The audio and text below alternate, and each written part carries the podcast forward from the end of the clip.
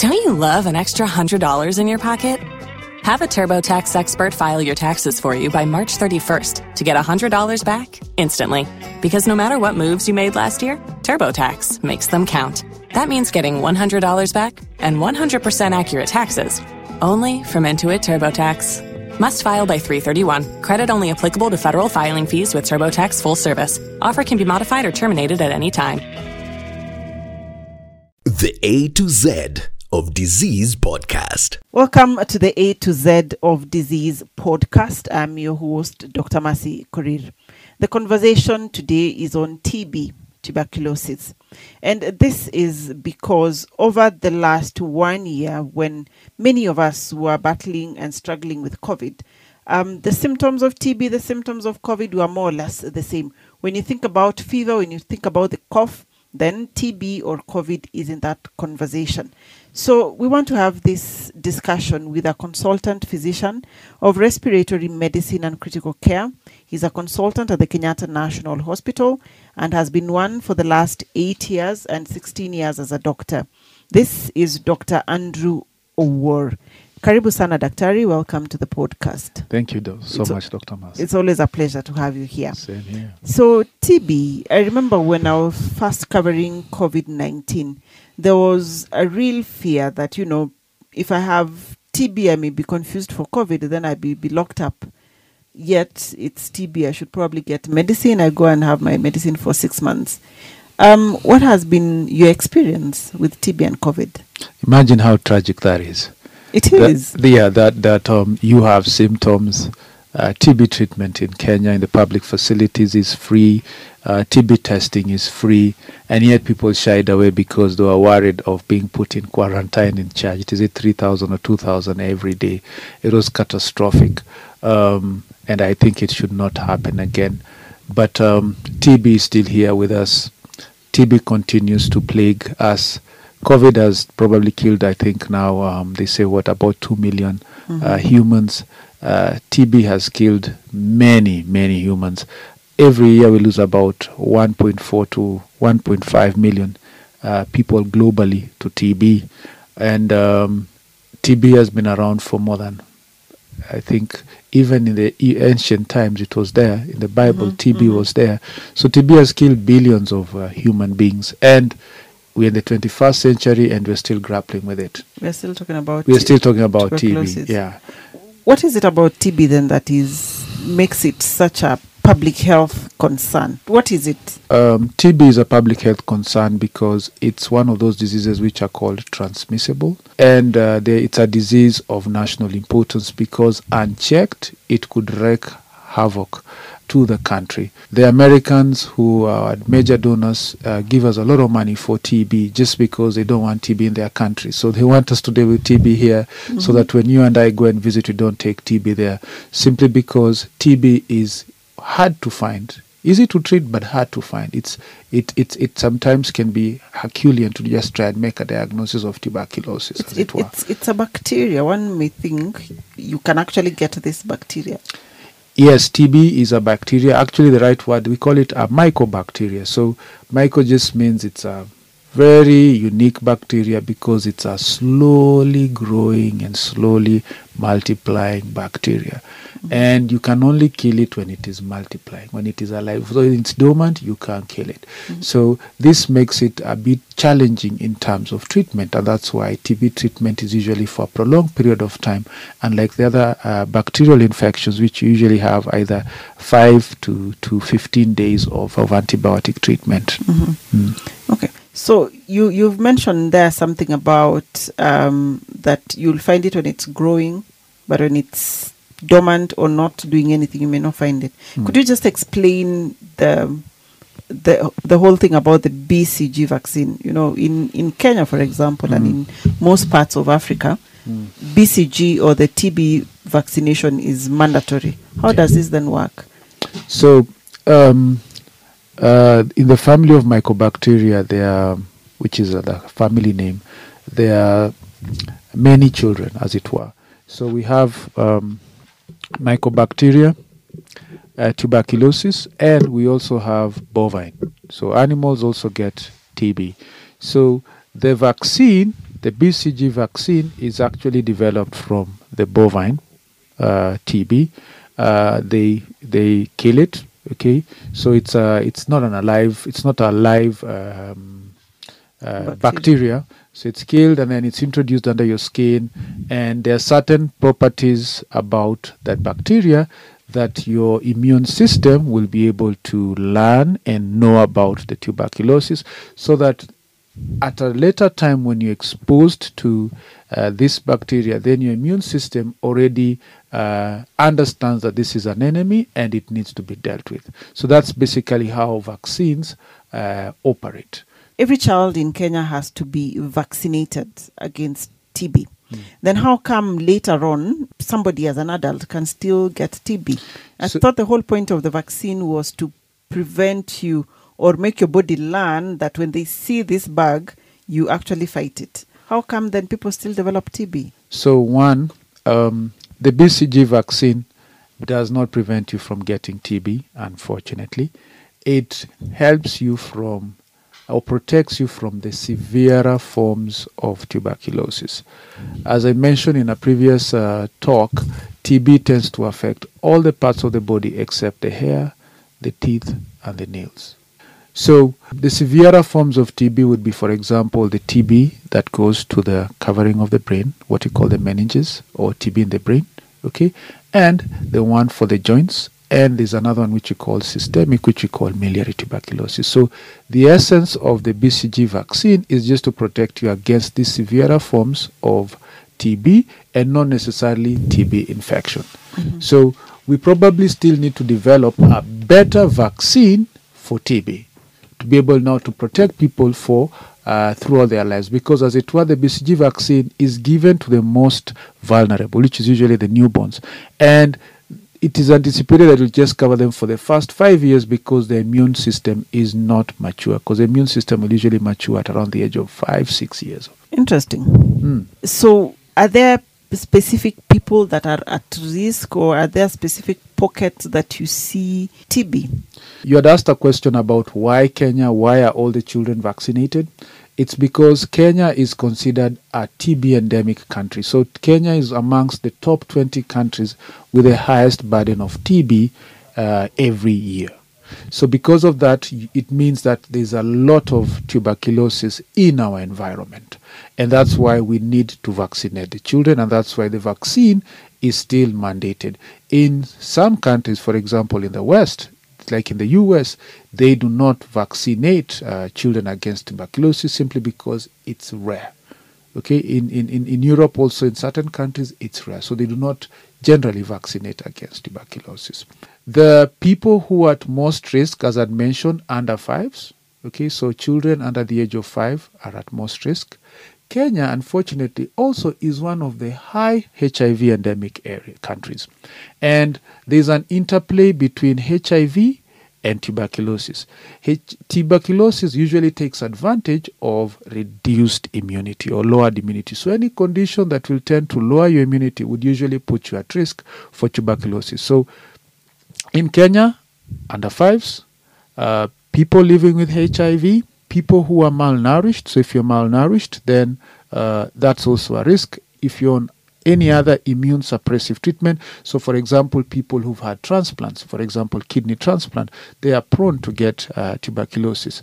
Uh, people who live in congregate settings, so inmates in the prisons, uh, children in the boarding schools, and any other congregate setting are usually also at risk. Um, refugees who are, in, who are in the refugee camps are at risk. Alcoholics, Why? alcoholics, and then um, Why uh, alcoholics? I'll come to that. Alcoholics are also prone to TB because alcoholics also tend to do what? To sit together in congregate settings. So they'll be in a bar every day drinking. Okay, and if you're an alcoholic, you're probably in that congregate setting every day. Poor. And then they habits? also have poor eating habits. So they are undernourished. mal- Okay. Yes. And then um, we also see um, it's TB in Kenya is more common in men than women. Also because of the same reason, self-care, that women tend to take better care of themselves than men do. Women will tend to balance their diet. Men probably are not so keen on how what they are eating or balancing their diets. Um, common symptom that you know of TB is a chronic cough. Mm. You have this cough for you know more than two weeks, um, but you've said it affects everywhere except the hair, nails, and teeth. So, are the symptoms vary depending on where one is affected, or will everyone have a cough? Tuberculosis is actually, we usually divide tuberculosis into two in the scientific world. So we actually have what we call pulmonary tuberculosis, and then we have extra pulmonary. Extra pulmonary means TB any other place apart from the lung. Uh, pulmonary tuberculosis, the one in the lung, is the most common. Okay, so majority of patients will usually tend to present with respiratory symptoms, which would usually be a cough. Okay, but they'll not have a cough alone. They'll have a cough usually that has lasted for several weeks, has not been responsive to conventional antibiotics. Patients will also typically report drenching night sweats. They are sweating a lot at night.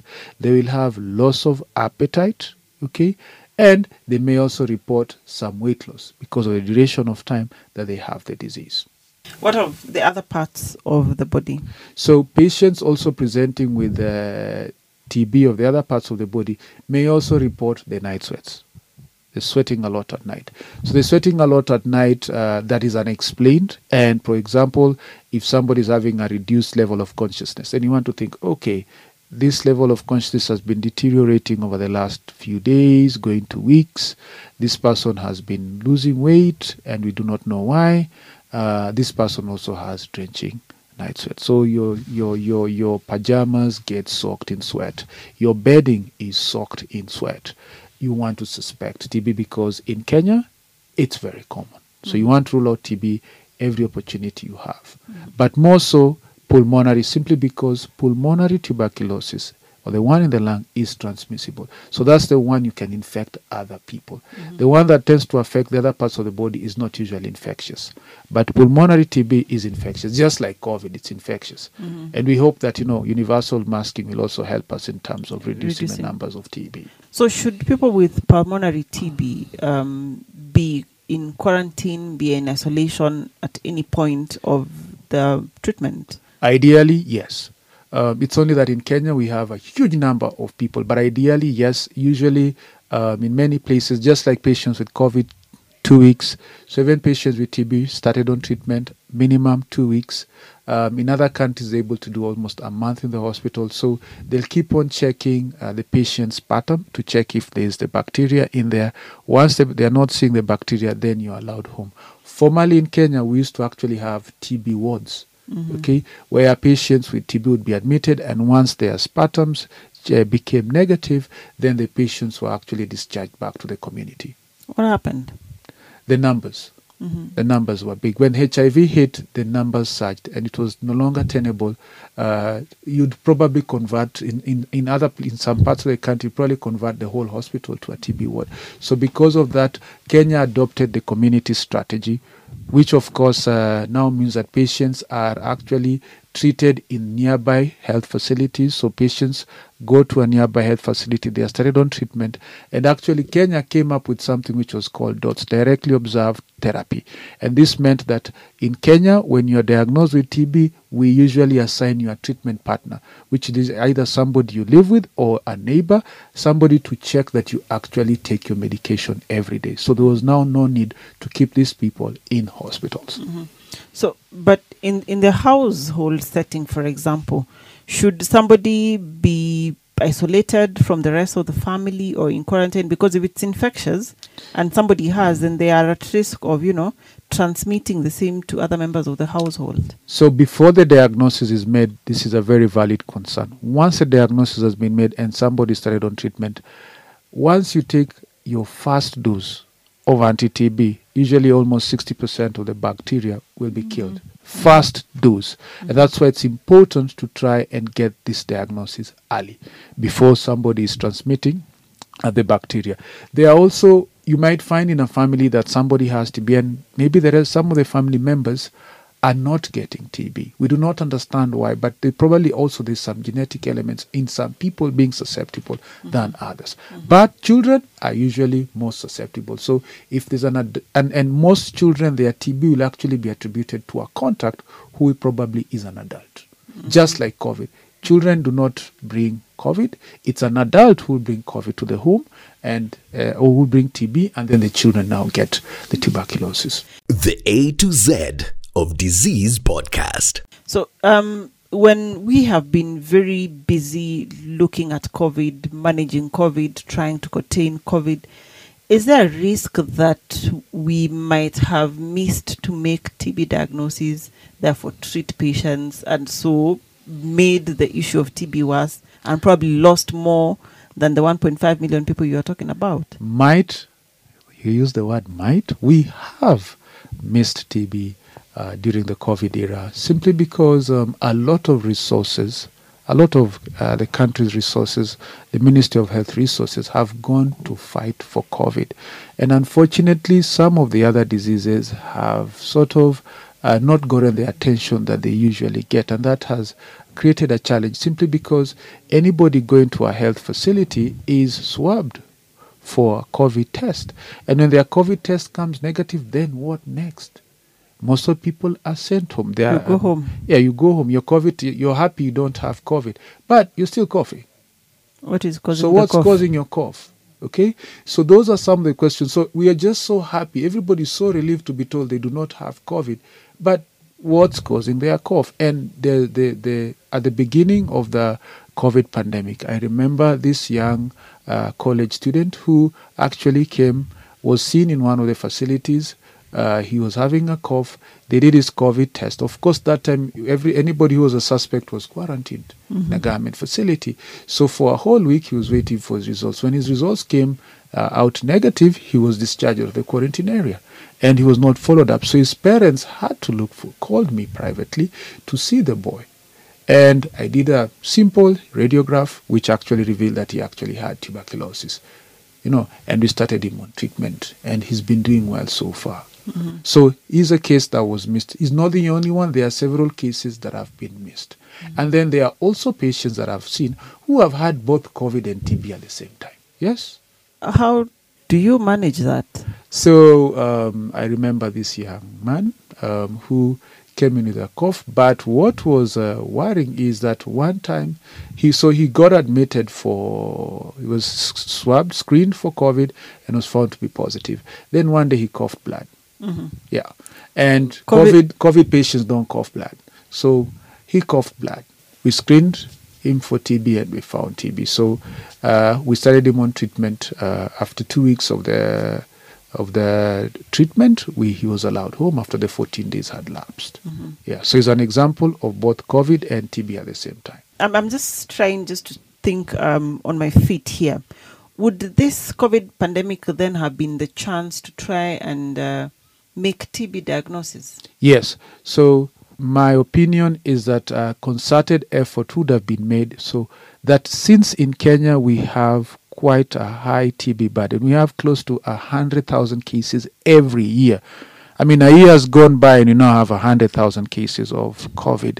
So my opinion is we should have put more concerted effort to screen patients also for TB. Routinely, I do this that any patient who comes as a suspect, that you also try and check and rule out TB.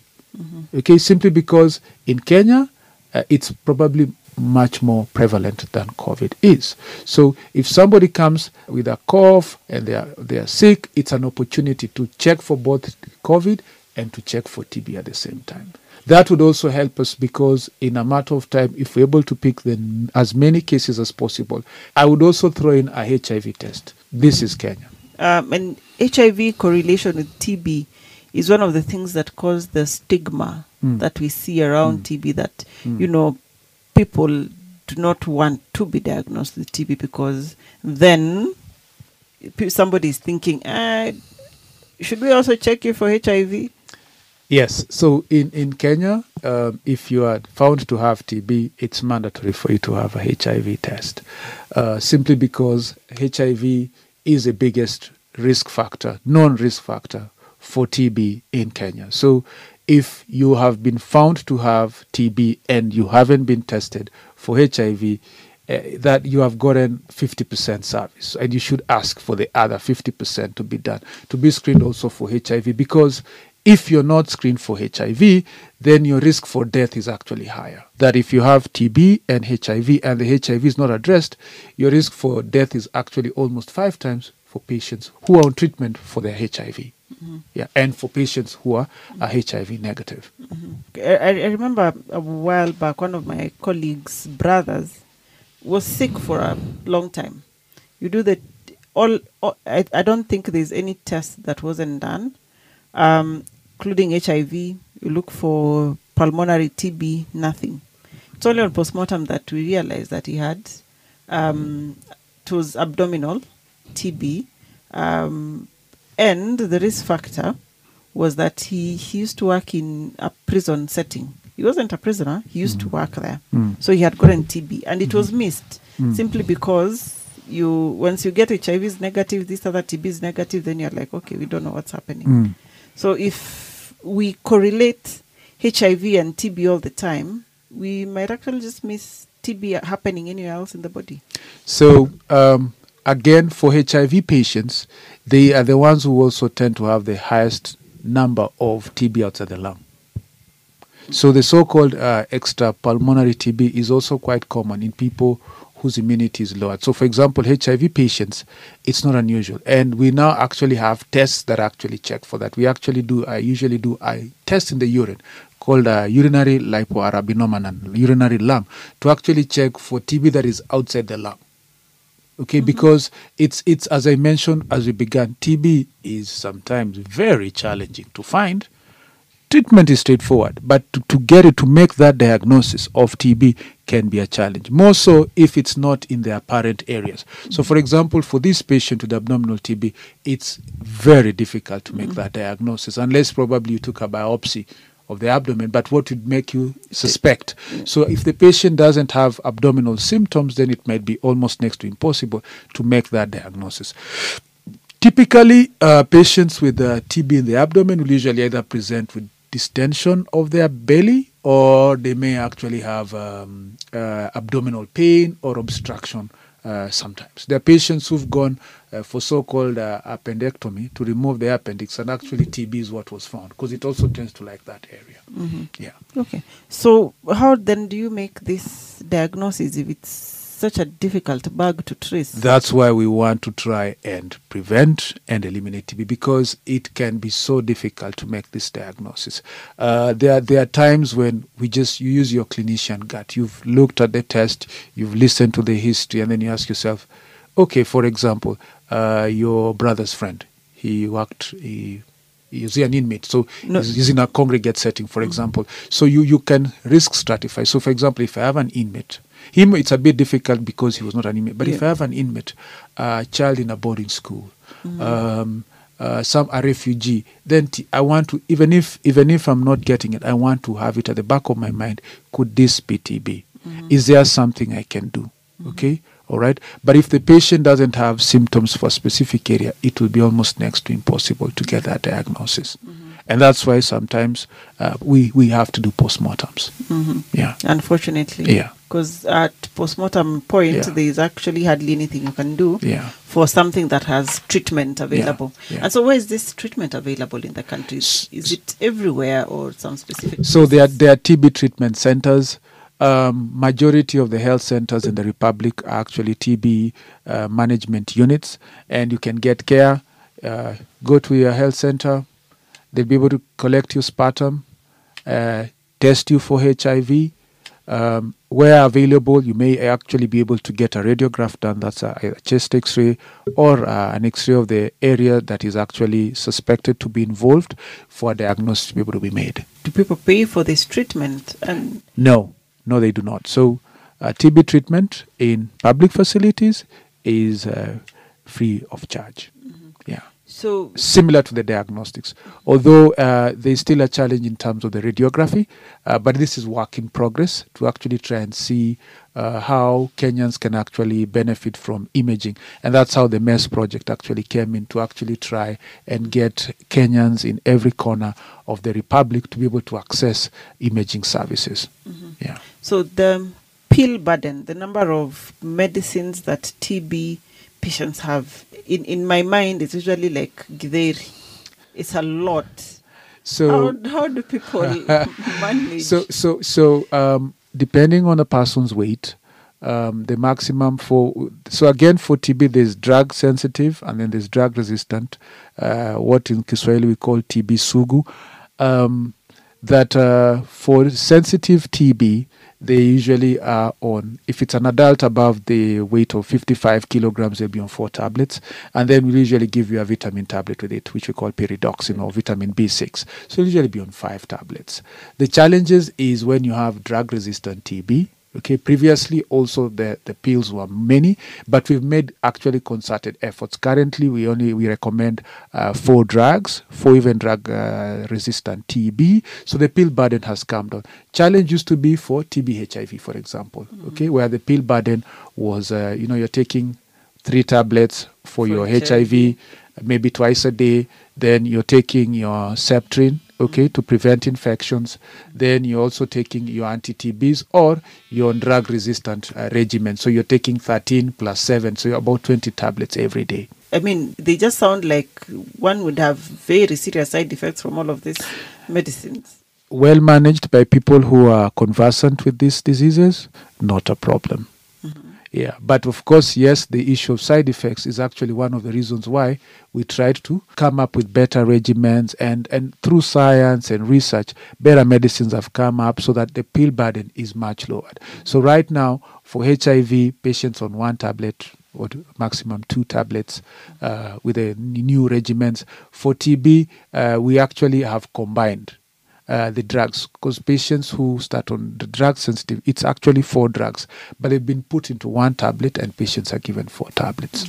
Yeah. What what would be the likely or the common side effects then from these TB medicines? most common side effects will usually be fatigue muscle pains joint pains um, a bit of nausea uh, those would usually be the most common. Rarely there's some patients who may actually have some liver toxicity or or some kidney toxicity and then also very very rarely there's some patients who may get some skin reactions So once somebody has gone through the treatment, six months or one year, um, and. Or two years you- for two- drug-resistant yeah, TB. or two years, uh, can it recur or does it confer them some immunity now that they have, you know, uh, gotten the disease once? So the opposite, it, it actually depends. So um, some page, some people are at risk. So if you have an alcoholic and uh, during the six months they are not drinking, and you treated them successfully, and then after that they go back to their old habits, then there there's a risk.